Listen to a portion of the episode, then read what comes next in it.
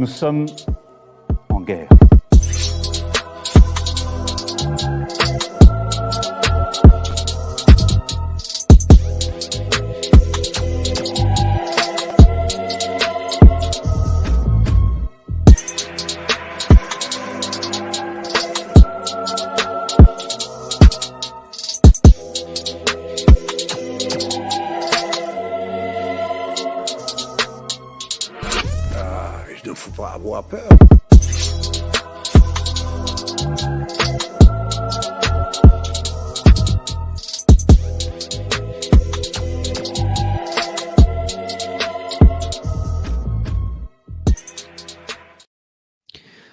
Bonjour à tous et bienvenue sur Géopolitique Profonde.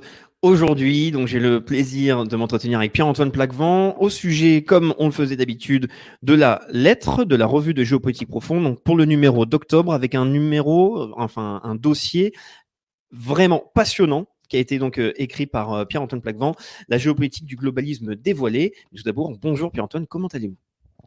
Bonjour à vous. Merci de l'invitation. Donc, comment allez-vous? Parce que j'ai essayé de me connecter sur Strategica aujourd'hui et je n'arrive pas à y aller. Qu'est-ce qui se passe? Oui.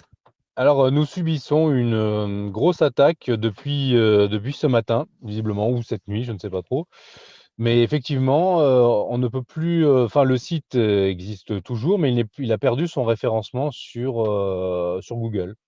Donc, si vous avez, enfin, pour consulter le site, en, en partant directement du site, vous pouvez y accéder, mais tout, il n'est plus référencé nulle part. Et même, je crois que beaucoup d'adresses, euh, en fait, si vous voulez lire les, des articles, vous devez aller sur le site et les lire depuis le, depuis le site. Je crois que même les liens d'articles euh, directement ne ramènent plus au site non plus.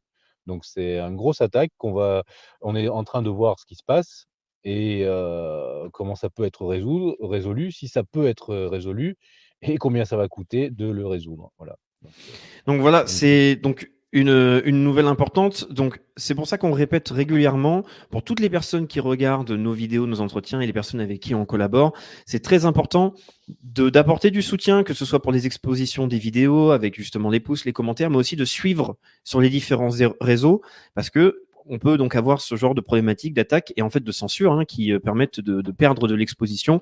Donc n'hésitez pas à euh, suivre donc que ce soit Pierre-Antoine Plaquevent directement, mais surtout donc Strategica qui sont sur, euh, enfin qui est sur les différents réseaux. Vous l'avez sur X par exemple, et comme ça vous pouvez suivre toute l'actualité du site malgré les attaques. C'est très important de le faire. Donc pour en venir Bah, c'est la clé. le- Juste une chose, c'est que c'est la, la clé en fait. hein, L'information, ce qu'on fait, ce que fait Géopolitique Profonde. Enfin, dans une société cybernétique, euh, la maîtrise de l'information, c'est la clé. Donc la guerre de l'information, la guerre cognitive, c'est la première étape de la, de la guerre euh, tout court en fait. hein, et donc c'est un élément clé en fait. hein. Donc là, ils attaquent parce que euh, on est au centre de, je veux dire, tout, tout ce qu'on dit depuis des années est validé.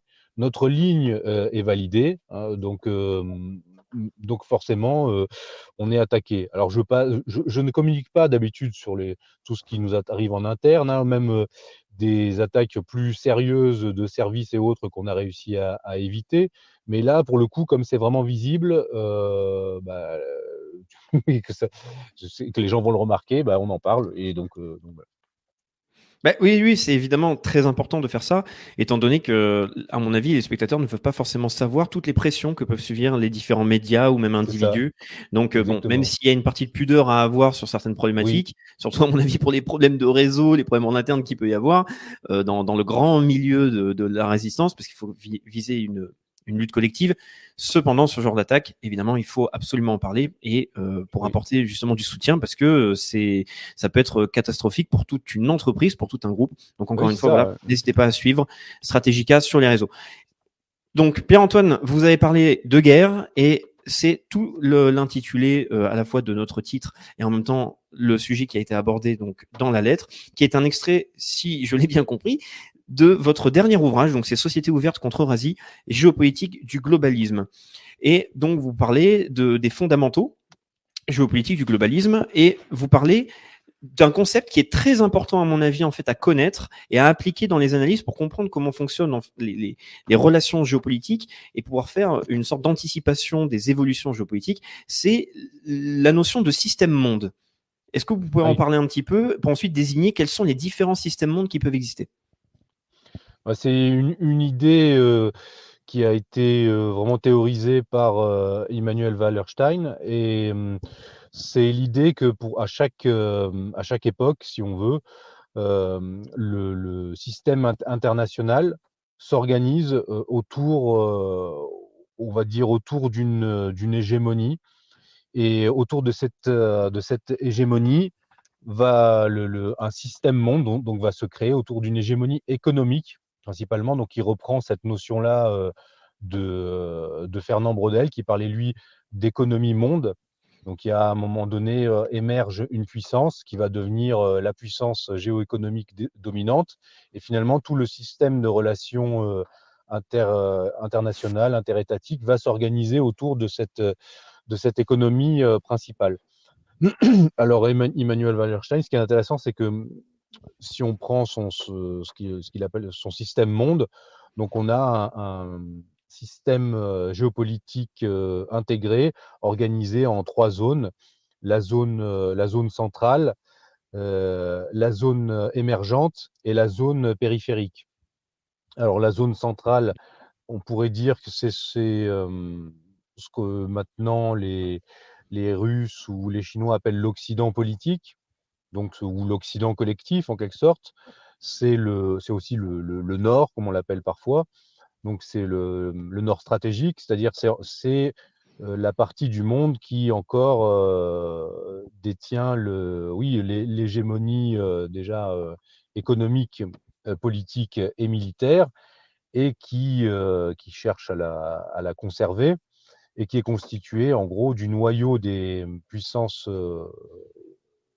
anglo-américaines et de, on pourrait dire, tous leurs vassaux, donc y compris l'Union européenne et donc y compris la France. Nous sommes dans, la, dans cette première zone du, du système monde. Ensuite, il y a une zone émergente. Alors oui, alors cette première zone se caractérise aussi par une forme, forme spécifique du capitalisme qui est le capitalisme transnational et le, règne des multinationales, le, primat du privé sur le public et sur le politique, et justement l'idée que les, multinationales et la, finance spéculative cherchent à créer une forme politique qui correspond à, à ses vues et à ses intérêts. Mmh. Excuse-moi, euh, Pierre-Antoine, je, me permets de vous couper justement parce qu'il y a un commentaire euh, qui vient d'apparaître et ça peut être un bon rappel. Mmh euh, c'est toujours important de faire de la, de, la pédagogie. Quelqu'un dit il y a trop d'intervenants avec chacun sa vision du globalisme, on s'en mêle les pinceaux. Bon, je prends ce commentaire parce que justement, je pense que c'est intéressant de, poser, de vous poser cette question à vous, étant donné que vous travaillez essentiellement sur la notion même de globalisme. Donc, est-ce que vous pouvez définir rapidement, étant donné qu'on a parlé de la zone centrale, qui, à mon avis, euh, représente le, monstre euh, qui, souhaite imposer la vision qu'on appelle globaliste. Est-ce que vous pouvez la définir rapidement? Bah, L'idée du globalisme, justement, c'est pour ça que euh, ça prend plusieurs livres, en quelque sorte, de, d'aborder cette, cette, notion politique centrale de notre époque, et on peut l'aborder par plusieurs biais. Dans le dernier livre, je l'aborde par le biais géopolitique. Donc, en géopolitique, l'idée du globalisme, par exemple, en théorie des relations internationales, la théorie globaliste des relations internationales, c'est l'idée que les hum, différents acteurs devraient euh, s'entendre pour élaborer une, euh, de manière commune une autorité supra-étatique, une forme de super-État qui viendrait encadrer les actions euh, des États et des acteurs du choc des puissances. L'idée étant que tant qu'il n'aura pas émergé cette autorité supra-étatique, donc cette forme d'État mondial, il ne, hum, saurait y avoir d'humanité pacifiée. Et la guerre sera toujours présente au sein des relations internationales.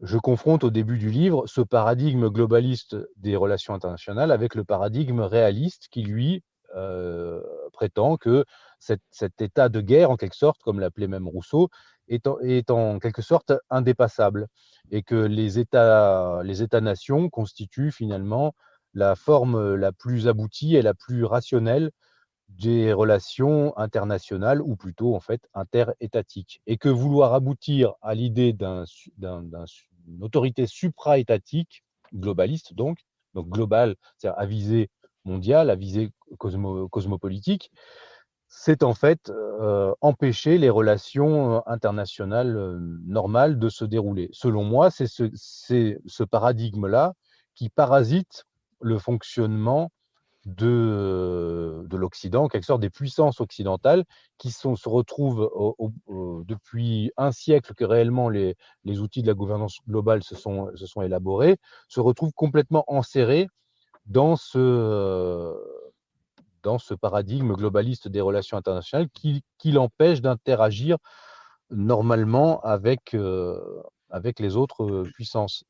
Et avec cette idée que, par exemple, pour une puissance comme la France, finalement, être complètement prisonnier de ce paradigme globaliste, c'est réellement problématique parce qu'on se retrouve, euh, finalement, on, perd notre souveraineté par étapes et on se retrouve complètement pieds et mains liés face aux intérêts de ceux qui, qui tiennent la structure occidentale, c'est-à-dire les anglo-américains. Mmh. Donc ça, c'est pour l'approche géopolitique. Si on le voit sous... donc il y a dans mon premier livre, j'avais parlé de métapolitique du globalisme. J'avais traité notamment à la fin du, livre de, mmh, des différents courants un peu idéologiques. et donc il y a plusieurs aspects. Dans l'idéologie, c'est assez simple. C'est finalement c'est la, la, volonté d'arriver donc à, à une, un système politique unique qui soit finalement la forme politique que cherche à rejoindre l'économie financiarisée. Mmh. oui, et c'est quelque chose que vous définissez dans le, dossier de, de, l'article et qu'on retrouve aussi dans votre livre, c'est finalement le millénarisme cosmopolitique. Une fois qu'on parle de millénarisme, c'est là où on rentre sur l'aspect donc idéologique, non pas uniquement des relations internationales. Voilà, l'aspect idéologique, c'est effectivement l'aspect millénariste. En fait, dans la pratique, il y a par exemple, euh, il y a tous les courants euh, au niveau du contrôle social. C'est vrai que je, par exemple, on m'a demandé souvent pourquoi parler de globalisme plutôt que de mondialisme, parce que finalement, globalisme, ça serait un peu un anglicisme, parce que c'est les, Anglais qui utilisent le terme global, nous on utilise plutôt le terme mondial. Oui, c'est une bonne question. Voilà, c'était pour distinguer le fait de mondial dans l'esprit des gens se rapporterait plutôt au côté justement géographique ou géopolitique et dans l'idée globale, globaliste, il y a vraiment la tentative d'essayer de, comprendre tous les aspects de ce phénomène euh, politique, donc y compris les aspects euh, donc géopolitiques, mais aussi euh, métapolitiques, et donc philosophiques et, même parareligieux qui sont derrière. Et donc, il y a cet aspect de, de, ces différents courants finalement qui se rejoignent, et notamment il y a le courant de la cybernétique, par exemple, tous les penseurs de la cybernétique qui sont vraiment dans l'idée du, comment euh, arriver à réaliser un système de, contrôle euh, sociopolitique planétaire euh, parfait finalement, ou en tout cas le plus efficace possible. Donc ça, j'avais j'ai décrit ça, toutes ces étapes dans mon premier livre de la cybernétique. Et, l'aspect millénariste, effectivement, c'est, on se rend compte que chez beaucoup d'acteurs du globalisme politique, que ce soit Georges Soros et d'autres, il y a derrière cette idée euh, donc millénariste. Le millénarisme, c'est l'idée d'arriver à une forme de paradis sur terre restauré, euh, sans Dieu. Alors il y a toute l'influence là, là en plus c'est d'actualité, hein, du, même du judaïsme politique sécularisé, c'est ce que abordé dans le, dans le premier livre, euh, des, des, gens comme Gershom Scholem et d'autres ont étudié ça. Oui, comment les même, excusez-moi, je me permets. Sécularisent, oui. Je, je, me permets là de vous couper parce que pour les personnes qui pourraient ne pas être convaincues lorsqu'on va parler justement du terme que vous avez utilisé, c'est-à-dire para-religieux, et de pouvoir dire, mais moi par exemple personnellement, étant donné que je suis dans la modernité, je ne suis pas quelqu'un de religieux ou je n'ai pas de dimension religieuse. De dire que ce n'est pas une question et qu'en fait il faut l'observer avec des, des, des groupes d'influence qui l'utilisent. On a eu récemment, depuis le début du conflit, donc, enfin, de l'escalade du conflit israélo-palestinien, Benjamin Netanyahou, qui a directement fait référence à la prophétie d'Isaïe. Donc, on voit en fait un responsable politique qui fait des références religieuses. Donc c'est pour ça que c'est pas une question, c'est pas un positionnement personnel, c'est obligatoire d'intégrer ces aspects-là. Et c'est un travail que vous avez fait très régulièrement de pouvoir analyser euh, pour l'Occident et certains réseaux euh, des, des projets idéologiques et qui rejoignent même des visions religieuses. Donc, c'est à mon bah, avis un, petit point. C'est la spécificité du travail que nous menons avec Youssef Indy sur Strategica, c'est la dimension donc théopolitique. de croiser les, effectivement les influences religieuses avec les, programmes et les projets géopolitiques. Donc les, les, les intentions conscientes ou même inconscientes des acteurs du choc des puissances sont aussi motivés par tout un tas de, schémas et d'archétypes, d'archétypes religieux ou parareligieux, même sécularisés, qui continuent d'avoir leur influence. Et même nous, même quelqu'un quelqu'un qui, qui en Occident ou, en France va, dire, va se dire que oui, de toute façon, moi, je, ne suis pas croyant. Ce n'est pas une question de croyance. Là, c'est une question de, de comment dire, d'analyse en quelque sorte, de soubassement identitaire de, chaque population, de chaque groupe humain, en fait. Euh. Parce que finalement, la, théorie, euh, comment dire, les relations internationales, la géopolitique étudie les, interactions des groupes humains, euh, des interactions politiques des groupes humains entre eux. Voilà, eh bien, ces groupes humains sont caractérisés par, par différentes euh, comment dire, différents aspects euh, de leur identité, dont l'identité religieuse. Et donc ça, c'est très intéressant de voir justement, même chez des gens, par exemple comme Soros, qui se disent athées, parce que par exemple Netanyahou, c'est l'aile vraiment religieuse messianique qui s'affirme comme telle. Mais un Soros, par exemple, c'est cette aile globaliste qui se dit euh, athée ou, post-religieuse, lui-même parle régulièrement de l'influence qu'a eu sur, lui le caractère juif de ses origines. Et en quelle, de quelle mesure ça, c'était intéressant aussi de noter. Par exemple, il disait, à des moments, il a dit, mon, ma judéité est ce qui me permet de, me, de m'identifier aux minorités. Et à d'autres moments, il a dit aussi, le, le, dans ma famille, le judaïsme était vécu finalement comme quelque chose de problématique. Et ma mère avait, avait une sorte de, pratiquer une sorte d'antisémitisme juif, c'est-à-dire qu'il rejetait son judaïsme. Donc on voit là l'influence même torturée de ses origines sur lui. Et lui-même a dit que, a affirmé à plusieurs reprises, depuis son enfance, il avait, selon, ses termes même, des fantasmes messianiques. Alors, tout le monde n'a pas, dès son enfance, des fantasmes messianiques ou des, des velléités d'être un personnage qui va changer l'histoire de manière messianique. Donc ça, si depuis l'enfance on a un petit peu ce terreau-là, pas, ce n'est pas pour rien, c'est parce que ça participe d'une certaine histoire qui n'est pas celle, qui ne va pas être celle de, je sais pas moi, des, des, des Sikhs en Inde, des catholiques euh, auvergnats, ou de, voilà, chaque, donc chaque groupe de population a en quelque sorte ces, ces schèmes hein, ou, ces, ces, archétypes qui influencent euh, même euh, donc les, les, choix politiques ou géopolitiques, mmh. même de manière inconsciente. Bon, chez mmh. Netanyahu et autres, là, c'est conscient, hein, parce qu'ils se revendiquent de ça. Mais... Absolument. Avant de continuer sur le sujet, il y a eu un commentaire par rapport à ce qu'on a abordé au début, euh, c'est-à-dire pour le site Strategica, si vous souhaitez accéder directement au site Strategica, évidemment, si vous, vous pouvez aller directement sur les réseaux pour voir le lien du site, mais si vous souhaitez l'inscrire, c'est évidemment Strategica, s t r a t e g i k a.fr pour aller sur le site. Voilà. C'est une question oui, parce que même depuis, même depuis les articles, visiblement, les articles renvoient au site et après vous êtes sur le site mais vous n'êtes pas sur l'article. Donc après il faut, faut, faut, hmm. chercher. Donc le mieux c'est de se connecter directement au site. Pour continuer sur le sujet et reprendre les propos de Wallerstein, on mhm. vient de parler de la zone centrale. on a quand même étoffé le sujet, on a, on, a un peu plus analysé. Parlons de l'autre zone euh, qui est, euh, c'est la zone que vous aviez commencé donc à présenter, la zone en transition ou émergente, qui finalement on pourrait appeler euh, aujourd'hui sur un plan géopolitique les BRICS, je pense. C'est ça, exactement. Bah, à l'époque, déjà, donc lui, il faisait cette analyse, je crois qu'il est mort en 2019, je ne me trompe pas.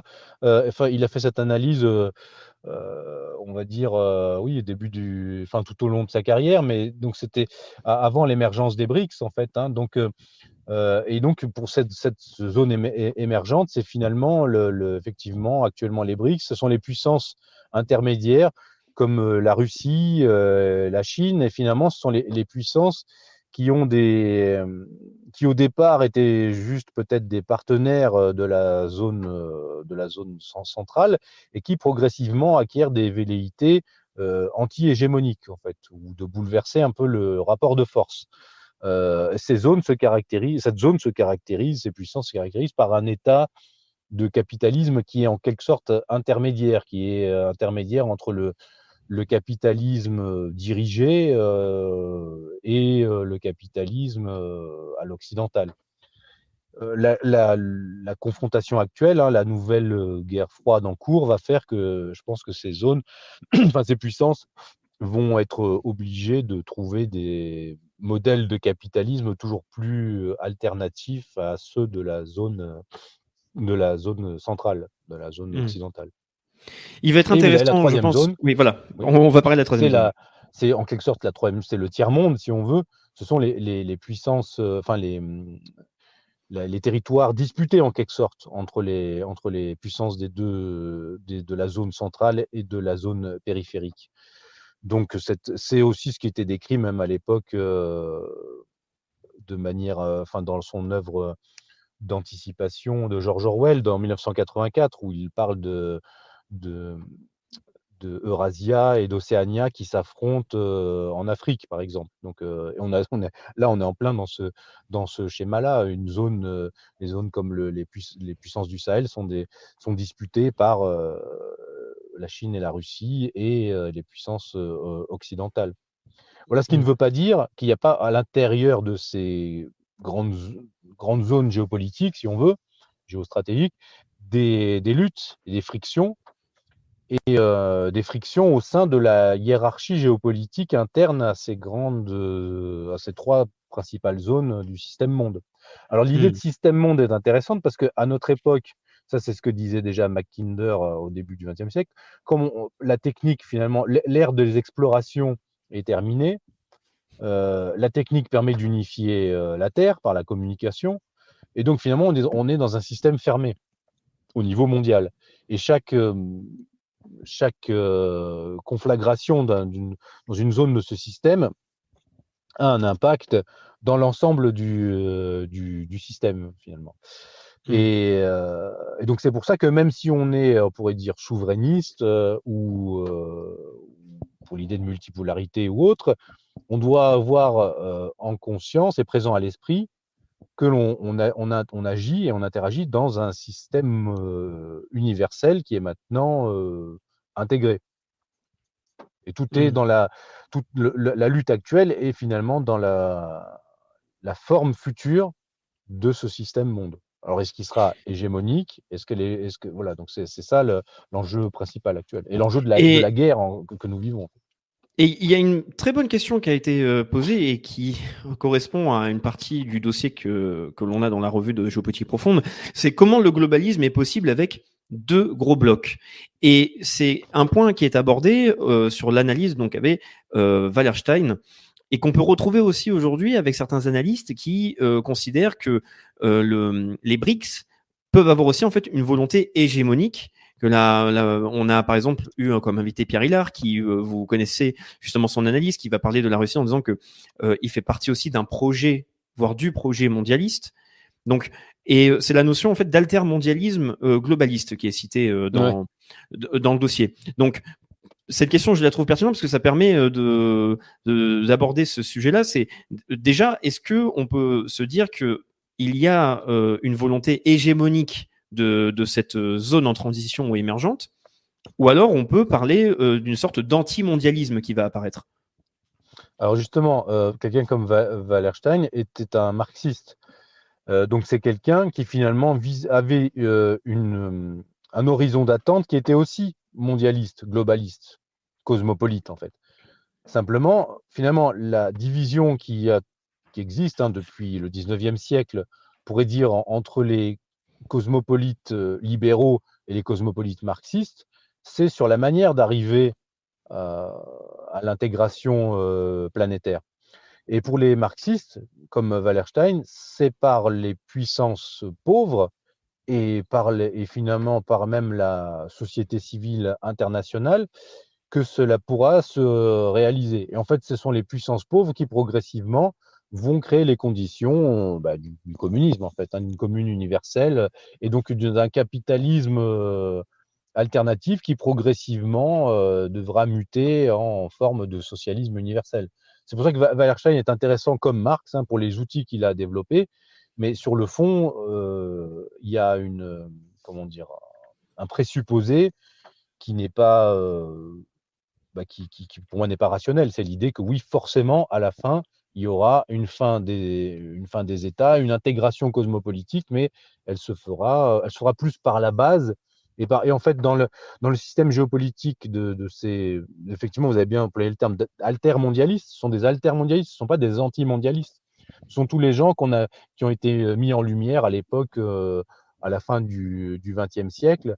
Euh, tous ces gens de, de oui, de, qui se réunissaient à Porto Alegre, tout ça, qui, étaient des gens qui étaient pour un, donc un, ordre mondial alternatif des puissances pauvres entre elles. Et finalement, et ça a une influence encore actuellement sur l'idéologie de, même de Lula au Brésil, de, des puissances du BRICS.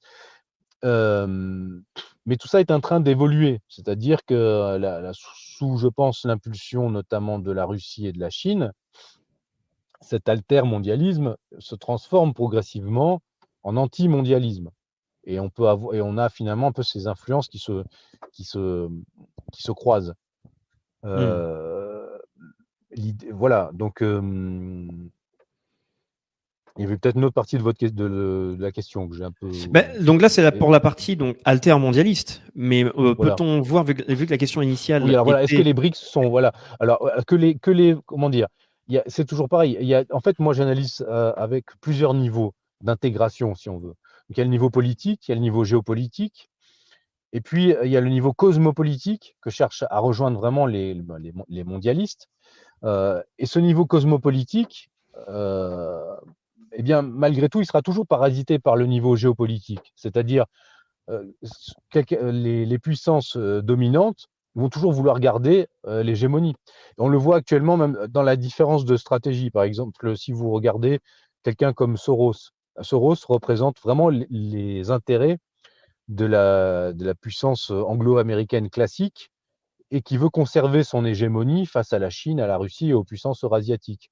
Quelqu'un comme un Klaus Schwab est plus dans l'idée d'une forme de nouvel ordre mondial euh, qui serait co-géré avec d'autres puissances. Donc on a, des, divergences de stratégie euh, internes. Je pense aussi au sein des États, même au sein des États qui se veulent alternatifs au système occidental. Il, est intéressant de noter que, par exemple, dans les discours, notamment russes, c'est constamment l'Occident politique qui est attaqué. Et on utilise constamment le terme d'Occident, pas le terme de globalisme parce que Russes et Chinois continuent d'interagir dans le, dans le système euh, comment dire, sécuritaire euh, euh, onusien qu'ils essayent d'amener sur leur vue à eux. Donc en fait, ça rejoint donc l'idée de système monde. On est déjà dans un système intégré. Et, et, le tout, c'est de. Et en fait, toutes les guerres depuis un siècle se jouent autour de la confrontation entre une hégémonie et des puissances qui contestent cette, cette hégémonie. Et là, actuellement, on, est dans la, ce que j'appelle, c'est on est déjà dans la quatrième guerre mondiale en fait. C'est la, quatrième phase d'une seule guerre mondiale qui a lieu depuis effectivement un siècle, depuis 1914, qui en fait même pourrait dire, considérer qu'elle dure depuis bien plus longtemps.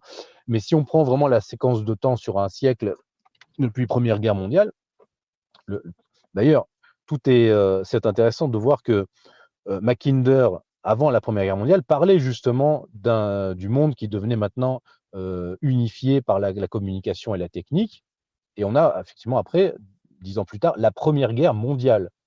Donc, euh, et la Première Guerre mondiale est une guerre euh, finalement intra-européenne et occidentale étendue au monde. La Seconde Guerre mondiale encore plus. Et finalement, la guerre froide est la continuité immédiate de des, deux guerres mondiales, mais elle ne peut pas éclater et monter aux extrêmes de par la, la prolifération nucléaire, par le partage de l'arme nucléaire entre les deux, les, deux, les deux blocs. Et la on peut parler même d'une troisième guerre mondiale, mais qui était plus économique, euh, de sabotage, d'infiltration. Et non, et oui, enfin, sauf que sur les territoires où, elle où avait lieu ce qu'on appelle la guerre froide, comme la, la Corée, ou le Vietnam, bon, la Corée, je crois que c'est 2 millions de morts. Hein. donc, euh, juste. Euh, enfin, bien sûr, sur ces territoires, oui. Donc, en fait, ça ne s'est pas arrêté. C'est-à-dire, si on, si on fait. Ça, c'est ce que je, je fais le décompte à la fin euh, de, mon, de mon livre, de, la, de, de, la, de cette longue guerre mondiale, finalement, de la, qui vise à aboutir à une Pax Cosmopolitica, à une paix cosmopolite. Eh bien, ce sont des, des, des je crois, 190 millions de morts. Si on fait toutes les, toutes les guerres, les, si on liste toutes les, les, guerres les unes après, après, les autres. Et en fait, ça ne s'est pas arrêté. La guerre froide, donc la, Corée, le Vietnam, euh, puis toutes les guerres euh, de, on pourrait dire, après la, chute du, euh, de l'Union soviétique. Donc, une fois que les, les anglo-américains ont gagné la guerre froide, puisque l'Union soviétique s'est effondrée, ils ont pensé pouvoir complètement digérer euh, le, le monde de l'ancien monde soviétique. Et il y a le retour de la Russie et de la Chine. Ils pensaient en fait digérer la, la, Russie et étendre l'Occident finalement sur toute l'Eurasie, ce qui est le projet en fait de, des mondialistes depuis toujours. Et la Russie se relevant, euh, et la Chine, ils pensaient donc intégrer la Russie dans l'Occident et finalement, euh, et la parcelliser, hein, la diviser, et, euh, et, faire de la Chine l'atelier du monde. Bon, eh bien, euh, la Russie a gardé ses, ses velléités d'autonomie et de puissance, et la Chine ne veut, pas se contenter d'être euh, l'atelier de l'Occident et a elle aussi élaboré ses, des nouvelles stratégies de puissance, dont les nouvelles routes de la soie. Donc en fait, c'est ce qui fait que ben, bien l'hégémonie occidentale est contestée. Mmh. Elle est contestée et donc les, la puissance hégémonique refuse le nouveau partage du monde. Donc on a, on a les guerres.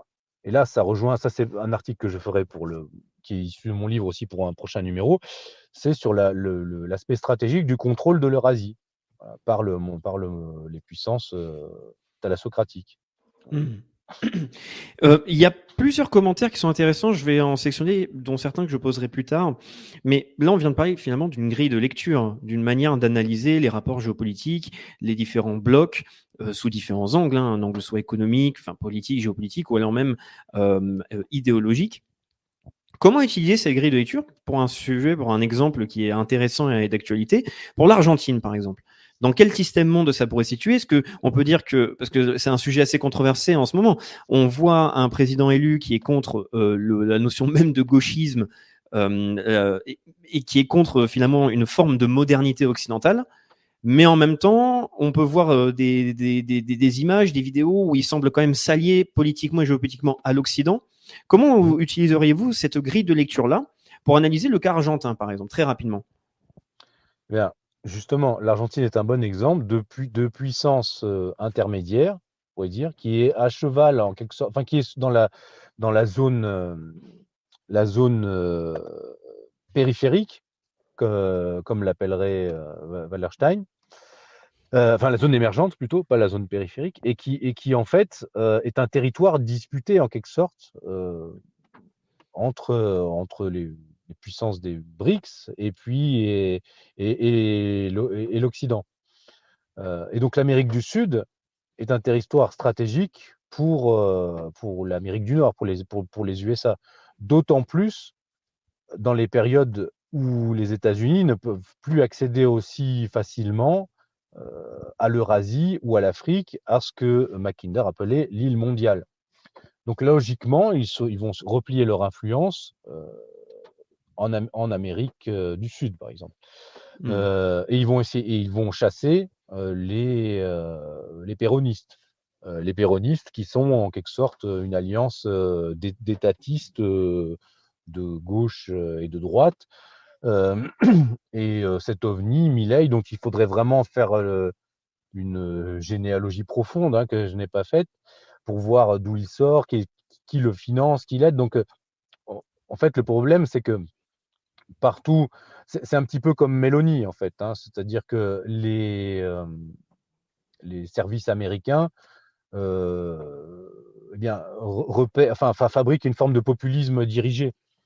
Donc, ils vont avoir besoin. Donc, il y a des éléments forcément qui sont justes dans le discours d'un Milley ou d'une Mélanie, mais, il ne peut pas, euh, dans, dans la sphère, c'est comme partout en Occident, ne pourrait pas avoir euh, l'émergence d'un populisme qui soit complètement, euh, vous voyez par exemple Vox en, en Espagne, d'un seul coup ce mouvement émerge, et eh bien assez vite, il va devoir rentrer euh, dans le moule de ce qui est demandé comme, euh, comme comment dire, comme intérêt, enfin dans le respect des intérêts géopolitiques de, la, de, des puissances qui tiennent justement l'Occident politique. Donc au sein, Mm. si vous voulez, de la zone de l'Occident politique, vous ne pourrez pas voir émerger de, populisme complètement, euh, complètement hors norme, en tout cas au travers du processus électoral euh, classique. Et ce Millet, ça donne un peu l'impression aussi d'être un fusil euh, à un coup, parce que certes, les gens ont voté pour lui parce qu'ils étaient excédés par la, par la situation économique de leur pays, situation économique qui n'est pas forcément due uniquement à la gestion par les péronistes, comme le propose Millet. Donc, quand euh, Millet va justement tronçonner euh, au sabre euh, les, les, le peu de prérogatives peut-être sociales qui restaient en Argentine, et eh bien peut-être que les gens vont être encore plus, encore plus énervés et verront que finalement ils ont, ils ont été trompés, euh, trompés là, là, aussi. Bon, il y a l'idée caricaturale de, de voilà de, par exemple l'économie argentine. On voit vraiment donc où on se situe au moment où justement les économies des pays qui contestent l'hégémonie occidentale tendent à se dédollariser. Et bien là, on a un pays euh, où le candidat dit non, non, nous, on va dollariser. Et donc, on, enfin, les, les, lignes de. Oui, donc ça, ça c'est pour l'aspect économique, mais pour l'aspect de, euh, non pas uniquement diplomatique, mais de positionnement géopolitique, on a eu un événement récent avec donc Javier qui a rencontré aussi Zelensky et qui a, qui a montré son soutien. Et ça, je pense que c'est quelque chose de déterminant euh, qui permet de comprendre le positionnement, en tout cas du président, euh, étant donné qu'il a montré un soutien affirmé pour le, le, la partie ukrainienne fait, et non euh, la partie mais, russe. Mais Mélanie, euh, avant d'être élue, par exemple, expliquait, elle avait le discours qu'avaient beaucoup de souverainistes en Europe, de dire non, non, euh, sur la Syrie, heureusement que la Russie était là, il faut s'entendre avec la Russie. Et puis, à peine élue, elle a dû suivre le cahier des charges de l'OTAN. C'est ça dont il s'agit. entre l'Italie, avec les, les, bases militaires de l'OTAN, enfin, c'est un pays occupé militairement par les États-Unis. Donc, si un populisme émerge en Italie, eh bien, il doit donner des gages euh, envers l'OTAN, surtout dans la période actuelle, qui est une période de, de, de, rétraction, en quelque sorte, euh, de l'Occident sur lui-même.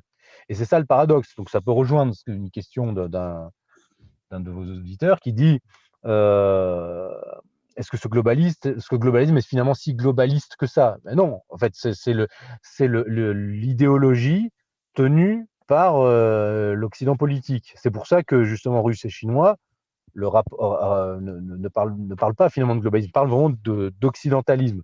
Parce que pour eux, finalement, il n'y a pas de discours euh, cosmopolitique, il y, a, il y, a, un discours, euh, enfin, il y a une volonté de puissance occidentale qui cherche à s'étendre au monde au travers d'un prétexte euh, cosmopolitique.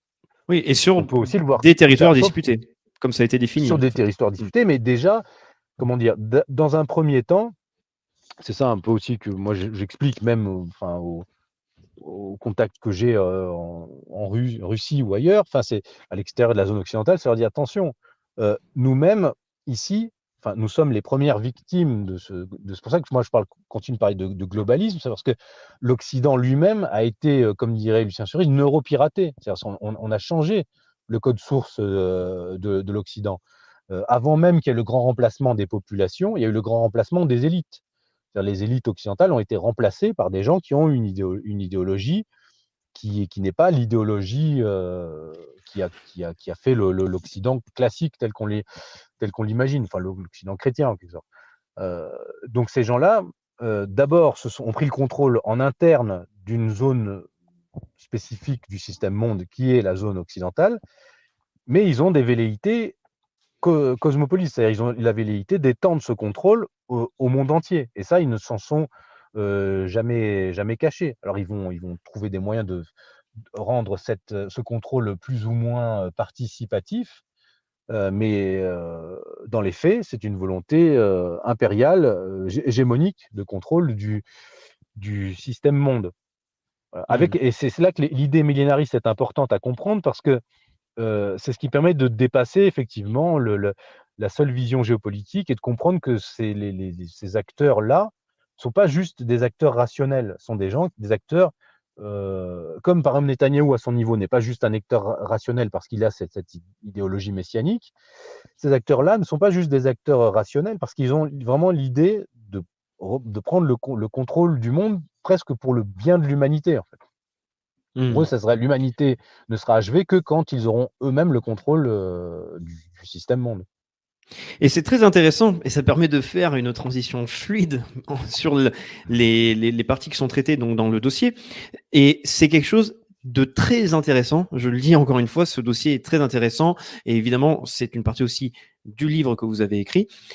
Donc c'est euh, pour parler du projet globaliste, on découvre encore une fois, ça c'est tout l'avantage avec votre travail, c'est de, trouver des sources, des documents anciens euh, qui, montrent des projets qui tentent d'être euh, euh, donc réalisés et certains semblent se réaliser et étaient finalement annoncés ou préparés depuis un certain moment. Et là, on a donc Gaïa, un nouvel ordre mondial, qui est en fait un, finalement ce qui est nommé comme un exercice de politique fiction et d'anticipation politique qui euh, a été publié en 2008. Et c'est très intéressant lorsqu'on regarde euh, ce qu'annonce ce, manifeste, donc c'est Gaïa le futur de la politique, euh, qui semble donc annoncer des éléments qui se sont finalement réalisés et on peut se poser la question, en tout cas ça permet de comprendre ce que souhaite potentiellement faire l'Occident politique. Est-ce que vous pouvez en parler un petit peu? Parce que ce texte était très intéressant oui, alors ça, c'est, j'ai retrouvé ça pendant la. Bah, justement, en me penchant sur les, écrits de ces altermondialistes comme Emmanuel Wallerstein, mais il y a aussi Tony Negri qui avait écrit Empire à l'époque. Enfin, tout ce courant-là, on pourrait dire des, mmh, des, trotskistes qui, qui, étaient contre le, capitalisme à l'occidental, mais qui étaient globalistes dans leur vision de rejoindre une forme de nouveau communisme planétaire.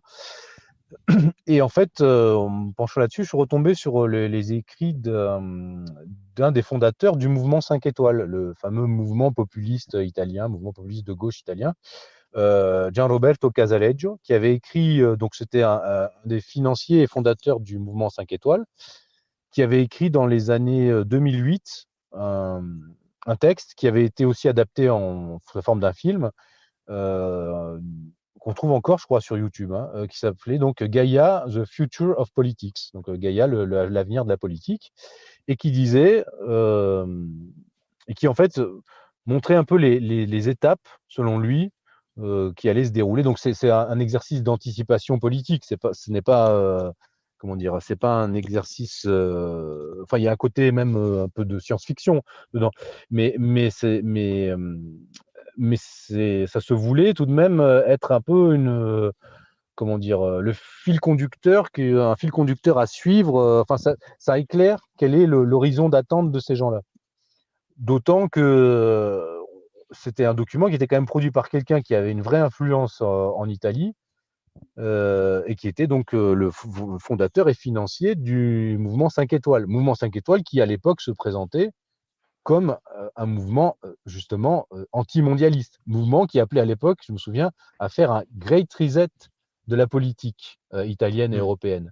Donc on était quand même dans quelque chose, et on voit, et on voit en lisant ce document une synthèse habile entre des éléments qui pour nous nous parleraient, hein, par exemple un rejet des élites actuelles, avec aussi un, comment dire, une forme de, de euh, oui, de, réinformation soft, où il parle de, du club Bilderberg, de, même de d'associations maçonniques qui tiennent la politique mondiale, mais avec au milieu des euh, éléments qui sont purement globalistes et un horizon C'est ça qui est, intéressant. Et je, vais, et je vais me permettre de lire des éléments parce qu'on peut le voir des, notions de complotisme et en même temps de dans, dans, dans cette fiction là euh, une vision totalement globaliste. Et donc, il y, a des, il y a des dates qui sont très intéressantes. Je vais en lire certaines. Et encore une fois, c'est quelque chose qui a été publié euh, en janvier 2008. C'est bien ça? Oui, c'est ça. Donc, on peut voir dans, dans ce programme, enfin, dans cette anticipation, euh, donc, en 2018, le monde est divisé en deux grandes zones. L'Occident avec sa démocratie directe et son accès libre à Internet. La Chine, la Russie, le Moyen-Orient avec des dictatures orwelliennes et un accès à Internet sous contrôle. C'est un, un, positionnement pas du tout biaisé, mais en tout cas qui est intéressant parce que c'est un découpage que l'on peut observer aujourd'hui sur un plan géopolitique avec les BRICS et l'Occident politique. Ensuite, une date très intéressante, c'est 2020. Début de la troisième guerre mondiale qui durera 20 ans. Destruction des symboles de l'Occident, place Saint-Pierre, Notre-Dame de Reims, Sagrada Familia, utilisation d'armes bactériologiques. Oui, Voilà. ça c'est intéressant. Donc 2020, Alors là, hallucinant. une guerre mondiale commence avec utilisation d'armes bactériologiques. Donc Voilà, donc c'est- c'est- Publié en 2008, faut le rappeler. C'est parce que Ouais, en euh, 2008. maintenant on peut peut-être se dire oui, c'est une date évidente, mais on sait ce qui s'est passé. Bah oui. C'est publié en 2008. Oui. Alors c'est quand même ce qui est après euh, là ça me fait toujours une réflexion plus large mais que, euh, enfin beaucoup de récits euh, d'anticipation euh, qu'on pouvait lire même dans les années 80 moi je me rappelle ou 90 quand j'étais adolescent euh, avaient souvent cette date butoir de 2019-2020 tout de même ou 2030 ou 2050 et donc et c'est surtout toujours des dates où il s'est réellement passé des événements comme le, le, le Covid euh, ou l'incendie de Notre-Dame aussi 2019 euh, et, Qui est un excellent et- rappel, oui, parce qu'il y a, il y a des Mais nouvelles d'ailleurs bah, sur ça, sur le projet architectural catastrophique Voilà. que souhaite mettre Bah, en pour moi, place. c'est euh, le début. Là, c'est une. Si on fait l'analyse globale de ce qui se passe, on a les différents plans hein, politiques, géopolitiques, euh, cosmopolitiques, métapolitiques, et il y a vraiment le plan de ce que j'appellerais la guerre occulte. Voilà. Pour moi, je pense que l'incendie de Notre-Dame, c'est le début euh, de, des, hostilités en quelque sorte, euh, enfin de, de cette guerre occulte là, avec euh, la même année. ce n'est pas pour rien que, que tout ça peut se peut se passer. hein. Il y a vraiment il y a, il y a un niveau là qui, qui nous qui nous dépasse en quelque en, en Même quelque si on rappelle bien, excusez-moi Pierre-Antoine, évidemment, Oui. que Notre-Dame a brûlé- à cause d'un mégot de cigarette. C'était Oui, bien sûr, oui. Bah, comme tout, tout- C'est- enfin oui, comme tout. hein. Enfin, genre, c'est- moi, je- c'est la faute à pas de chance, La- comme on dit. voilà, voilà, c'est toujours la faute. Enfin, il y a pas, il ne se passe rien de, à, part le, à part le hasard. Mais, mais euh, comment dire Donc sur ce document là, pour revenir à ça, donc le document déjà s'appelait Gaïa, le futur de la politique, et euh, donc on avait des étapes comme ça qui étaient euh, qui étaient expliquées. Euh, et puis avec l'idée que c'est donc pour alors pour Casaleggio, c'est pas pour pour Wallerstein, c'était plus par euh, la géopolitique que finalement les, les puissances euh, euh, faibles en quelque sorte allaient créer une forme de nouvel ordre mondial euh, euh, alternatif des gentils en quelque sorte. Et là, c'est par Internet et la démocratie participative universelle, puisque c'était le, le champ d'action de ce Casaleggio qui était un, un- un informaticien et un investisseur dans les nouvelles technologies. Euh, et donc, par Internet, par la démocratie participative universelle, on allait contourner ces, mé- ces méchantes puissances du club Bilderberg et autres, qui effectivement régissent nos vies, mais parce qu'on n'a pas encore le contrôle d'Internet. Donc, par Internet, euh, finalement, les, les, les, méchants. euh, les méchants illibéraux qui tiennent la Russie et la Chine s'affrontent avec euh, les- le club Bilderberg et autres, mais à la fin, la démocratie mondiale gagne grâce à l'é- à l'é- l'établissement. euh, alors, je ne sais pas si vous pouvez lire le, le document. Oui, oui, fin, justement, c'est un très bon rappel. Euh, parce qu'on a vraiment ce mélange entre du complotisme et des termes très orwelliens pour montrer le Voilà. positionnement. On a en 2040 victoire de l'Occident, triomphe de la nette démocratie. Rien que ça. Donc ça, c'est quand même un projet absolument magnifique, surtout qu'on voit l'état de la démocratie actuelle. On parlera pas des 49.3 en France, mais c'est vrai que c'est une nette démocratie qui est, qui est magnifique à observer et qui, à mon avis, euh, va, euh, ne peut que euh, fle- fleurir et continuer en fait à prospérer. Ah, mais on va ça, avoir c'est à cause des États. Parce que quand vous aurez la nette Bien démocratie, sûr. il y aura plus. Exactement. Exactement. Et il y a aussi d'autres aspects intéressants sur le côté technique et euh, des technologies de contrôle. Là, on a cité des exemples de dates qui parlaient de guerre, enfin de conflit, mais on a aussi euh, un positionnement par rapport aux populations. Peut-être que là, ce qui est intéressant, c'est de pouvoir le mettre au goût du jour euh, en analysant un nouveau texte et en voyant la technologie actuelle et ce qui pour essayer de modifier certaines dates. On a une date, par exemple, qui est 2047, chacun a sa propre identité dans un réseau social mondial créé par Google et appelé Earthlink. Pour exister, il faut être dans Earthlink ou ne pas exister. Plus besoin de passeport. Bon, Peut-être Eh oui. que euh, là, on peut réduire de 20 ans. Euh, Oui, potentiellement date. possible. Parce que ça rejoint aussi un projet, vous avez parlé très justement de différentes dates assez curieuses qu'on peut observer, et ça fait partie d'un projet euh, que l'on peut euh, lire et observer librement, c'est le fameux agenda 2030 qui est une volonté, évidemment, c'est pas quelque chose qui va obligatoirement se réaliser, mais qui est une volonté politique, et on peut voir euh, ce qu'il y a dedans. Et il y a des chronologies qui ont été intéressantes, comme les, volontés de d'identité numérique, euh, de, de vaccination intégrale. Ça, on n'en dira pas plus pour l'algorithme, évidemment. Mais ce sont des dates qui sont intéressantes. Et on arrive toujours plus loin dans le côté orwellien, ou en tout cas de fantasme un peu humaniste. C'est 2051, un référendum mondial est organisé en ligne pour abolir la peine de mort. C'est Voilà. magnifique. Donc après, donc l'aboutissement de ce projet, c'est que donc ça nous donne un peu les lignes de conduite du, du projet mondialiste vu par des, des, des, marxistes en quelque sorte, c'est ou des néo-marxistes, c'est l'instauration d'une forme de commune universelle numérique, en fait, avec fusion du biologique et, et du mécanique ou, de la, ou, du, cybernétique, ce qui est le projet hein, du forum de Davos, en fait. Hein. donc finalement, vous avez le forum de Davos veut y arriver par des voies élitaires. Ces formes de techno-marxistes, en quelque sorte, veulent y arriver par des voies plus de démocratie directe. De, mmh. mais, mais, bon, c'est. Et je, me permets juste de sélectionner là, un commentaire euh, euh, pertinent qui est une bonne observation. Euh, c'était de, John Beaver. Qui, est, qui a mis la petite nuance qui est aussi dans le dossier, c'est qu'il dit que c'est une vision totalement trotskiste. Enfin, c'est une approche totalement trotskiste. Et, ça, c'est très juste. Et oui, c'est exactement ça. Donc, très bien vu de la part de John Beaver. Les, les, ce sont des gens, effectivement, qui, qui le, le trotskiste, historiquement, s'est constitué quand les, socialistes des origines se sont rendus compte que le, stalinisme avait euh, détourné euh, le socialisme des origines et l'avait nationalisé et, euh, proclamé la possibilité du socialisme que par la construction dans un seul pays. eh bien, les, les, trotskistes, effectivement, ce sont des internationalistes purs.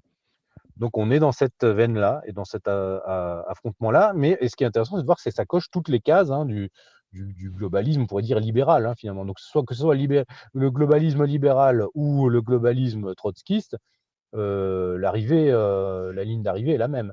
Avec, euh, dans ce document, il est question aussi de la réduction de la population à un milliard et demi d'habitants. La même, même, toujours les mêmes choses. Donc à la fin, on aurait donc ces un milliard et demi d'habitants qui vivent dans une forme de termitière humaine reliée par Internet et qui élise un président du monde par Internet. Une nette démocratie, s'il vous plaît. Une nette démocratie universelle qui, se, qui, qui, aboutit en 2050 et quelques, qui est aussi une date butoir des mondialistes, souvent puisque la fameuse empreinte carbone zéro dont parle Bill Gates et autres doit, doit arriver en 2050. C'est même un objectif, le, le, la feuille de route, le carnet de route que s'est fixé le Parti communiste chinois, c'est d'arriver à, que le, comment dire, à un monde, là pour le coup, à un système monde sino-centré à l'échelle 2049 euh, pour les, les, 100 ans de la fondation de la République populaire de Chine. Donc on est toujours dans ces, dans ces horizons-là. Et là, je pense qu'on a effectivement une, course, enfin une, lutte hein, interne au système monde entre les deux faces du, système, hein, le système euh, occidental et puis je dirais le système plus eurasiatique, sino-russe, qui cherche, et les deux sont concurrents pour arriver à cette ligne d'arrivée en 2049-2050 pour avoir le contrôle du système monde. Mmh. Mais ça ne veut pas dire que la lutte n'est pas réelle. C'est ça là, que comprennent pas. Enfin, je veux dire, c'est la, lutte est réelle. Enfin, comme la Première Guerre mondiale était réelle, comme la Seconde Guerre mondiale était réelle, la lutte est réelle, même si après les, les acteurs entre eux peuvent converger ou, sur certaines choses. Exactement, et ça permettra d'aborder euh, la conclusion de cet entretien, parce qu'on approche déjà des une heure. Donc merci à tous euh, d'être présents pour cet entretien. Je le rappelle, euh, donc pour soutenir à la fois les contenus, n'hésitez pas quand vous regardez cette vidéo à mettre le pouce, à vous abonner à la chaîne, à mettre un commentaire, et aussi de soutenir Stratégica qui a subi une attaque dès ce matin. Donc soutenir sur les réseaux, voire sur le site. Et donc là, je le fais, le rappel, c'est un sujet qui est traité dans la revue de géopolitique profonde en octobre. Il y a toujours une offre de Noël qui est disponible. Vous pouvez avoir euh, trois revues offertes pour une achetée, donc c'est quand même très bien. Vous avez accès aux différents entretiens qu'on fait pour la revue pour voir, vous faire une idée de ce qu'il y a à l'intérieur. Je pense que vous pouvez voir maintenant qu'il y a un contenu qualitatif. Mais revenons au sujet de la revue. Et finalement, la conclusion, c'est au sujet de la lutte. Et c'est la partie finale en tout cas de ce dossier, euh, qui est une partie, euh, je le rappelle aussi, de votre livre, c'est, je vais simplement lire la dernière phrase et pour aborder, faire un peu de prospective et de pouvoir analyser euh, comment le, projet globaliste peut évoluer ou à quoi il peut potentiellement se confronter. C'est on va, il y aura un passage de la guerre hors limite à la guerre ouverte globalisée, la dernière guerre mondiale. Et donc ça, c'est un terme un peu choc qui d'ailleurs est le titre qu'on a utilisé pour cet entretien. Et ça me permet de vous poser la question euh, directement, vu que vous parliez de lutte, à quoi peut se confronter le projet globaliste? Non, en fait, Est-ce qu'il peut dire, réussir?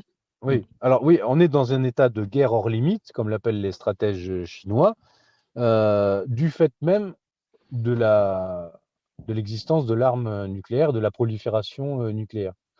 Euh, l'arme nucléaire empêche euh, les acteurs principaux du choc des puissances d'aller jusqu'à la montée aux extrêmes euh, ultimes, qui est l'emploi de l'arme nucléaire, parce qu'il serait euh, anéanti euh, en retour. Par, par voie de conséquence, cette, cette violence comment dire, interétatique qui ne peut pas se déployer jusqu'à son terme, eh bien, se répercute dans la, structure même du système monde. Et on est dans une situation de ce que Carl Schmitt appelait la guerre civile mondiale. Donc, la- mais c'était déjà le cas en quelque sorte à partir de la, guerre froide, en fait. Donc, depuis la- la- depuis l'avènement de la- l'arme atomique, on est dans une situation de guerre mondiale bah, plus ou moins froide, plus ou moins chaude, en fait. Et là, on est, on pourrait même parler maintenant de, guerre mondiale hybride en quelque sorte, c'est-à-dire tous les moyens possibles vont être euh, utilisés. Euh, et donc, c'est un éventail qui va de la, je vais dire, euh, de la cybercriminalité aux sanctions économiques, géoéconomiques, euh, euh, à l'influence sur les sociétés civiles, à tout ce que j'ai euh, étudié en termes de technologie politique dans mon premier livre autour de l'utilisation et de la, de la militarisation des sociétés civiles par les réseaux type Soros, etc., etc., de la, guerre, la guerre cognitive, la guerre furtive, etc. Donc on est dans cette configuration-là. Donc en fait, on est déjà dedans. Et c'est pour ça que ce qu'on comprend mal, c'est pourquoi est-ce que notre quotidien, pourquoi le chaos politique se répand-il dans nos sociétés, y compris dans les sociétés occidentales? Parce qu'au départ, finalement, euh, comme on parlait de guerre froide, bon, la, violence politique directe ne s'est pas interrompue dans les zones où s'affrontaient les géants euh, du système monde, en Corée, au Vietnam, euh, voilà, au Moyen-Orient, enfin en Irak, en Libye. Je veux dire, si vous êtes un habitant de ces zones-là, c'est consécutivement à cela aussi qu'on a des vagues de migration. Donc en fait, c'est pour ça que c'est un système intégré en fait. Et, euh, et donc maintenant, en Occident même, ces perturbations commencent à, à nous impacter aussi. Et pourquoi le chaos politique se répand-il euh, dans nos sociétés?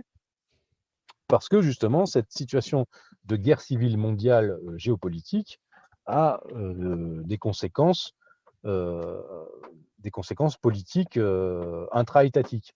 Il y a aussi cette idée, et ça je- j'en parle dans le livre, peut-être plus pas dans cet article, c'est l'idée que comme les, globalistes qui, sont euh, en Occident euh, visent à- qui tiennent l'Occident, visent à rejoindre une forme politique euh, universelle, euh, ils transfèrent les prérogatives régaliennes des États-nations vers des instances supra- supra-étatiques déjà régionales, comme, euh, comme l'Union européenne, par exemple.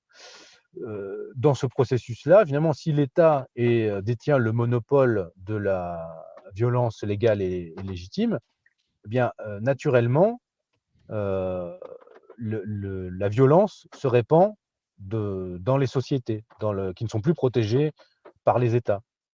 Et donc, on, en fait, on vit dans cette euh, situation-là. En fait, on ne vit pas encore dans un système monde complètement in- intégré au niveau de nos vies. Mais par contre, on vit dans, la partie occidentale du système monde. Et dans la partie occidentale, il y a aussi euh, les zones, qui sont sous l'influence de l'Occident, dont l'Afrique du Nord, euh, dont le Moyen-Orient, et dont les vagues d'immigration par exemple, sont euh, des conséquences de cette, de ce- ces perturbations géopolitiques et de cette tentative d'intégration euh, macro, macro politique, si on veut. Euh, Récemment, j'ai été interviewé par euh, euh, le journal Maroc Hebdo au sujet d'une ONG qui est active au Maroc et qui fait le même travail de SAP que les, les ONG qui existent en France sur la légalisation de l'immi- de l'immigration et sur la fin de la distinction entre immigration clandestine et immigration légale. Et quand on regarde assez rapidement euh, derrière ces ONG, on trouve les mêmes financiers, l'Open Society, Human Rights Watch, les mêmes ONG euh, basées aux États-Unis qui agissent au Maghreb comme en Europe pour faciliter l'immigration euh, clandestine. Alors, Cette fameuse notion de société ouverte qui permet. Société euh, ouverte. Mm. Voilà. Donc, société ouverte. La société ouverte, elle est déjà en quelque sorte réalisée en Occident. Elle pourra avoir une phase, c'est ça, qui va être complexe à comprendre pour certains, mais qui est en fait basique. euh, c'est que la société ouverte, pour se défendre face à ses concurrents, va devoir euh, réinjecter un petit peu de- d'identitarisme sur ses marges, ce qu'elle a déjà commencé à faire euh, face à la Russie en Ukraine, ou même en Pologne avec le précédent gouvernement, et, euh, ce qu'elle fait avec Mélanie, euh, ce qu'elle va faire avec Milei en Argentine, donc en Amérique du Sud, dans toutes les zones où elle va devoir renforcer le contrôle de l'Occident, elle va relâcher un petit peu de, pression euh, identitaire en, Fr- en France, possiblement. Et donc là, il s'agira d'être vigilant pour ne pas soi-même être instrumentalisé dans une stratégie de l'attention dans laquelle euh, les puissances réelles qui tiennent l'Occident vont à un moment donné avoir besoin euh, d'instrumentaliser ces tensions-là. hmm. Voilà, et je pourrais conclure là-dessus, sachant qu'il y a deux pôles finalement à l'intérieur de cet espace monde euh, occidental. Il y, a, il y a deux pôles de crispation identitaire l'islam culturel et, et les conservateurs, les occidentaux conservateurs en quelque sorte, qui soient conservateurs conscients ou inconscients, mais qui sont encore attachés à un héritage de leur, de leur culture ou de leur civilisation. Voilà. Donc vous avez ces deux pôles de crispation. Quand vous êtes un globaliste qui tient le sommet de la hiérarchie politique dans l'espace monde occidental, vous avez intérêt à trianguler en quelque sorte cet affrontement et à créer une dialectique entre islam et conservatisme, afin, vous, de vous maintenir au sommet de la pyramide sociale. Donc, il faudra, afin aussi d'éviter, avec, comme vous détruisez l'économie de l'espace monde occidental, eh bien, d'éviter que le- les classes moyennes occidentales se révoltent contre vous. Vous avez intérêt à créer une, un court-circuitage et un affrontement. voilà. Mais ça va être malgré tout compliqué à réaliser. Et donc, il faudra faire attention si on est si on participe de minorités politiques ou d'une comme, euh, bah, comme les identitaires et autres, de ne pas se faire instrumentaliser dans ce, dans ce jeu-là et d'être plus politique, plus intelligent que l'adversaire et en fait plus radical que lui dans la compréhension euh, des enjeux et de jouer le jeu d'échecs avec lui. Dire non, non, c'est nous qui gagnerons à long terme parce que c'est vous qui détruisez les sociétés occidentales, mais vous êtes le parasite des sociétés occidentales. Donc, à mesure qu'elles s'effondrent, c'est vous qui vous effondrez. Et nous, on doit croître en silence et, et, euh, et comment dire et prendre de la force pour devenir les prochains réseaux euh, bah, qui, qui peut-être reprendront la main euh, en Occident. C'est un excellent commentaire. Ce sera un très bon moyen d'arriver à la conclusion. Je vais juste me, me permettre de commenter un peu cette partie très intéressante, parce qu'on a eu des événements actuels euh, qui sont parfaitement représentatifs de cette analyse et du piège dans lequel il ne faut pas tomber. On a eu les événements de Crépole et Oui. les autres manifestations qui ont lieu. Et je pense qu'on peut utiliser ce, ce- ce drame et euh, les autres événements qui ont eu à côté comme la parfaite synthèse euh, justement de ce que vous venez de dire, c'est-à-dire il ne faut pas tomber dans le piège justement de la réaction euh, euh, pavlovienne ou de faire une réaction physique, parce qu'on est perdant sur tous les tableaux. Qu'est-ce qui s'est passé malheureusement? C'est que on a en fait un, groupe politique influent en Occident qui permet de, faire de l'immigration incontrôlée et massive, de faire une pression économique sur les, différentes classes moyennes, de de- d'avoir en fait ces différents contrôles sur les populations. En même temps, sur les médias, depuis le conflit israélo-palestinien, on a des néoconservateurs qui donnent un message d'identité et de haine de plus en plus progressive contre à la fois l'arabe et euh, l'islam, mais en, en, en essayant de, de motiver euh, et euh, de comment dire euh, d'exciter encore plus le- le- l'énervement global qu'il peut y avoir. Et qu'est-ce qui se passe à la fin? Vous avez en fait des centaines de jeunes qui se retrouvent à la fois tabassés par la BAC et par des racailles et qui prennent de la prison ferme immédiatement. Et oui. Et ce sont des jeunes pleins d'énergie qui sont très motivés, qui peuvent avoir énormément de ressources euh, à apporter à la lutte et qui tombent dans ce piège et à la fin c'est de la prison ferme.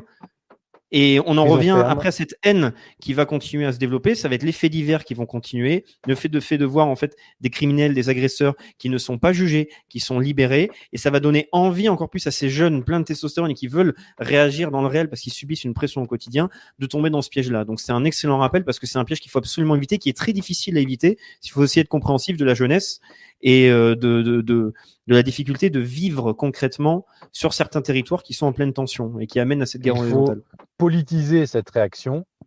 Il faut, si vous vivez dans des endroits invivables, eh bien les quitter, tout simplement. Parce que vous n'avez pas les moyens seuls de lutter contre, contre ce, ce chaos qu'ils ont, qu'ils ont euh, installé. Vous rapprocher de gens qui, qui veulent vivre comme vous. Euh, en fait, il faut faire du communautarisme intelligent. C'est ça la chose. Et pas du, pas du communautarisme, euh, comment dire, téléguidé, parce que ça, ça, va, ça va être ça. Et, en fait, euh, effectivement, ces jeunes-là qui vont en prison, enfin après, c'est autant de jeunes qui ne feront pas de famille, qui vont être, qui vont rentrer dans un processus progressif euh, de, ben, en gros, quand vous passez par la case prison, après, c'est la, vous commencez à vous désocialiser à vous cassocialiser en fait. hein. donc, c'est- vous n'allez faire que renforcer cette, euh, cette logique de, de, en fait, ils nous ont assignés à être les perdants dans nos propres sociétés. Et donc, Hmm. ils veulent qu'on reste là-dedans. Parce, parce on- il, un rappel important, c'est que pour la case prison, c'est aussi la case amende. Et je pense Exactement. que lorsqu'on est jeune, on n'est pas un auto-entrepreneur euh, millionnaire, on est euh, soumis à l'impératif économique et c'est un boulet à vie. Et vous êtes stérilisé sur le plan euh, énergétique et c'est terminé. Et à cause d'une erreur, ça partait peut-être d'un bon sentiment de vouloir lutter. euh, par- pour le cas de Crépol, c'était euh, Ah, euh, aller contre la volonté, euh, le- enfin l'abus qu'il y a eu, qui a amené à un mort, euh, qui est la mort de Thomas. Mais c'est un piège qui ruine toute votre vie si vous tombez dedans. Et, est-ce que vous avez vraiment envie de le faire- Non. Et, et il faut pas, en fait, c'est quelque chose qui est, euh, comment dire, faut, pas céder aux manipulations et autres. Et comment dire, si vous devez faire des choses, faut les faire. euh, Enfin, personne ne vous empêche de pratiquer l'autodéfense, de voilà. Mais il n'y a pas besoin de médiatiser ça, de se mettre dans des groupes pour faire ça. Enfin, chacun fait ce qu'il a à faire. Enfin, je euh, moi, si on m'agresse, je sais me défendre. Voilà. Bon, ben, et, je, fais ce qu'il y a à faire. Mais, je, mais eh ben, il faut, il faut avoir un rapport euh, adulte à cela et ne pas se laisser euh, manipuler par les manipulateurs de jeunes euh, qui existent dans, dans tous les domaines. Il y a- les, gauchistes qui manipulent les jeunes, mais il y a aussi les libéraux qui manipulent euh, les jeunes de droite et qui comptent pas vous faire rentrer dans leur, dans leur, dans précaré. hein. Donc, euh, c'est, et, donc, faut bien comprendre que les, Mais on le voit même. Regardez, par exemple, comme un. on pourrait dire le, le, Marceau représente bien, par exemple, au niveau de la culture, euh, tous ces jeunes-là, finalement, ces jeunes de droite et tout. Regardez comme il est traité par causeur dès lors qu'il ne suit plus, euh, plus la doxa, enfin, plus ce qu'on lui avait demandé. Voilà. Bah, c'est- c'est- c'est- Mais ça, c'est la version, on va dire, euh, au niveau de la culture. Et encore que là, je crois qu'il a eu des perquisitions, des choses. Enfin, directement, euh, tout, tout, tout s'effondre. Il a, il a, je crois qu'il a aussi des, des problèmes judiciaires. Vous avez aussi euh, la, la persécution contre Academia Christiana. Enfin, lors même que Academia Christiana essayait d'avoir justement une position euh, politique euh, intermédiaire entre radicalité et puis les mouvements Comme Civitas aussi, hein, c'est un rappel à faire. Voilà, comme Civitas, voilà. Mais Civitas, on sait que clairement, ils étaient plus posés comme euh, antagonistes au système. Academia Christiana essayait de se mettre dans une posture plus euh, conservatrice, un peu zémourienne et autres, euh, mais tout en gardant des liens avec l'antisystème. Et au bout d'un moment, on est tous ciblés par la même chose. Donc, il faut faire très attention.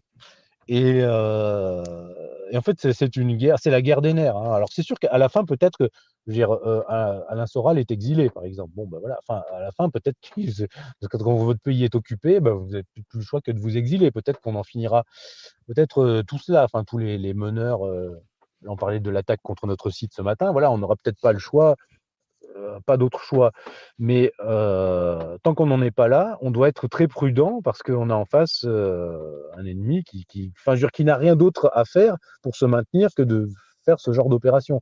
Et c'est aussi ça qu'il faut comprendre. Je suis toujours stupéfait par la candeur en fait et la naïveté et l'absence finalement de conscience réellement politique des milieux de droite qui sont en fait marqués par une forme de euh, comment dire un fort sentimentalisme mais euh, il leur manque une forme de de, conscience, euh, je dirais presque de matérialisme historique de droite, de comprendre vraiment les rapports de force froids. Parce que c'est que en les comprenant que là on devient réaliste et que là on devient réellement politique. Alors beaucoup de gens n'ont plus envie alors après de faire de la politique parce qu'en fait ils ont envie de se défouler. Non non, si vous voulez vraiment faire du politique, c'est un travail à long terme et c'est un rapport de force euh, très long, même perpétuel en fait. C'est-à-dire que c'est, c'est, c'est, ça a toujours été là, c'est la lutte entre l'être et le non-être presque. Donc euh, s'il faut se placer du côté de l'être, c'est pas quelque chose euh, il n'y aura pas de vacances. quoi. C'est, c'est, c'est comme ça tout le temps. Euh, eh bien, l'ennemi qui détruit, lui, ne s'arrête pas. Voilà, lui, c'est sympa. Le parasite ne s'arrête pas d'être parasite, c'est comme ça qu'il vit sur votre dos. Ben, vous, vous ne devez ne pas arrêter d'être contre le parasitisme. Euh, Mais voilà. Absolument, absolument, c'est un très bon rappel. Et c'est pour ça que, évidemment, il y a plein de catégories de, de, de militants, euh, de personnes actives. Euh, le- la leçon à retenir, je pense, c'est évidemment de ne pas tomber dans les pièges et de réussir à s'organiser de manière très pragmatique. Et vous avez Voilà. utilisé aussi un excellent terme, parce qu'on parlait beaucoup de jeunes, c'est d'avoir une pensée d'adulte. Et donc d'avoir une vision sur le long terme et d'être capable de se préparer intelligemment. Et ça, par exemple, c'est le travail que vous faites sur Stratégica comme travail justement de formation et d'information. C'est ce qu'on essaie Oui. de, aussi- évidemment de faire sur Géopolitique Profonde. Exactement. Sur Géopolitique Profonde, on propose aussi des solutions qui vous permettent de vous adapter aussi sur l'impératif économique. Parce qu'on Oui. sait que c'est le nerf de la guerre et c'est quelque chose qui est euh, nié euh, dans plein de, de camps euh, de, de la droite. C'est que dans tous les cas, vous, personnellement, en tant qu'individu, vous avez des impératifs et c'est ça qui va euh, euh, programmer vos premières actions. C'est très bien de vouloir sortir dans la rue, de vouloir faire soit des ratonnades, soit de sortir avec des amis, soit même euh, d'aller à des conférences, etc. Ça aussi, c'est très bien, mais vous avez tous un loyer à payer et la situation ne fait qu'empirer. Donc, c'est aussi quand même quelque chose de, de, de important à prendre en compte, c'est cette intelligence individuelle à avoir euh, pour se préparer de manière euh, euh, politiquement sérieuse et avec une vision d'adulte. Voilà, je- pense que c'est un. Voilà. Ah, j'ai dit que- Comment dire exactement. Faut avoir- j'ai dit une, vi- une vision euh, d'adulte, pas de boomer. hein, j'ai bien dit ça. C'est-à-dire un, boomer, c'est justement c'est c'est c'est un- c'est quelqu'un qui, qui veut rester jeune jusqu'au tombeau, quoi. Qui veut, qui veut- ah, voilà. Être être être mûr, être mature, c'est c'est pas ça. C'est c'est être de c'est la pensée. Enfin, c'est devenir un vir, comme disaient les Romains, viril, ça vient de vir, l'homme en romain, en latin. Donc c'est une pensée virile au sens classique du, terme. Et c'est donc effectivement sortir des manipulations, des manipulations des boomers qui manipulent les, les adolescents. Voilà. Hmm. Eh bien, Pierre-Antoine, merci beaucoup. C'était un entretien très intéressant. Je vais vous donner la parole une dernière fois pour revenir, en tout cas, euh, pour conclure et pour revenir sur votre livre, étant donné que c'est un extrait euh, euh, dans la revue de votre nouvel ouvrage. Euh, quelles sont les, les- parties que l'on pourra voir euh, dans la prochaine publication qu'il y aura dans la revue, ou sinon qu'il y a euh, euh, dans votre livre des sujets qu'on n'a pas forcément abordés et qui pour, euh, que pourrez un peu te teaser, voilà, pour faire un anglicisme? Ouais, alors dans le, proche, bah, dans le numéro de décembre là, de Géopolitique Profonde, j'ai, je crois que c'est ah oui, un article sur un, un do- un dossier sur le, hum, le conflit euh, israélo-palestinien sous l'angle des nouvelles routes de la soie et des nouvelles voies géoéconomiques entre Eurasie et Occident. Donc ça, c'est quelque chose que j'avais publié sur, euh, parce que j'ai aussi une lettre euh, stratégique euh, qui s'appelle Polémos, euh, où on peut s'abonner. Euh, je vous donnerai le fil éventuellement aussi pour si ça intéresse vos, euh, vos- auditeurs. Et j'avais publié cer- cer- certaines analyses dans ce sens-là sur cette lettre. J'avais aussi fait un monitoring stratégique sur ce, pour géopolitique profonde sur ce thème. Et du coup, j'en ai fait un dossier euh, à la fois pour Stratégica et pour géopolitique profonde qui sortira en, dans la revue de décembre, je crois. Euh, voilà, pour la revue. Après, oui, pour l'aspect, pour des extraits de, ce, de mon- de mon dernier livre, oui, je ferai, je pense, un dossier sur euh, le, d'autres fondamentaux géopolitiques du globalisme, qui sont par exemple le, l'impératif du contrôle euh, de l'Eurasie et de l'Afrique euh, dans la perspective euh, mondialiste. Eh bien, parfait. Merci encore, Pierre-Antoine. Je le rappelle, ce sujet que nous avons traité vient de la lettre de Géopolitique Profonde, le numéro 6, le mois d'octobre. Vous avez tous les liens en description. Il y a une offre de Noël. Pour juste terminer, on a abordé sur les derniers points d'avoir en fait une vision politique d'adulte. Les contenus que l'on vous propose, évidemment, sont tous gratuits sur le la chaîne, le site. On vous propose aussi de la réinformation plus qualitative, mais aussi des stratégies, encore une fois, ça c'est toute la base de géopolitique profonde, euh, de décentralisation et de faire en sorte de ne plus subir à ce point-là le système euh, financier euh, totalitaire aujourd'hui. Et c'est quelque chose auquel vous avez accès lorsque vous vous abonnez tout simplement à la revue. Vous avez plus d'informations sur ces sujets-là en tout cas. C'est important à traiter euh, pour votre avenir. En tout cas, Pierre-Antoine, merci beaucoup encore une fois. Merci à vous. Euh, allez tous sur les réseaux pour euh, vous abonner à Strategica, soutenir le site, c'est très important. Et je vous souhaite à tous évidemment une excellente journée et à très bientôt.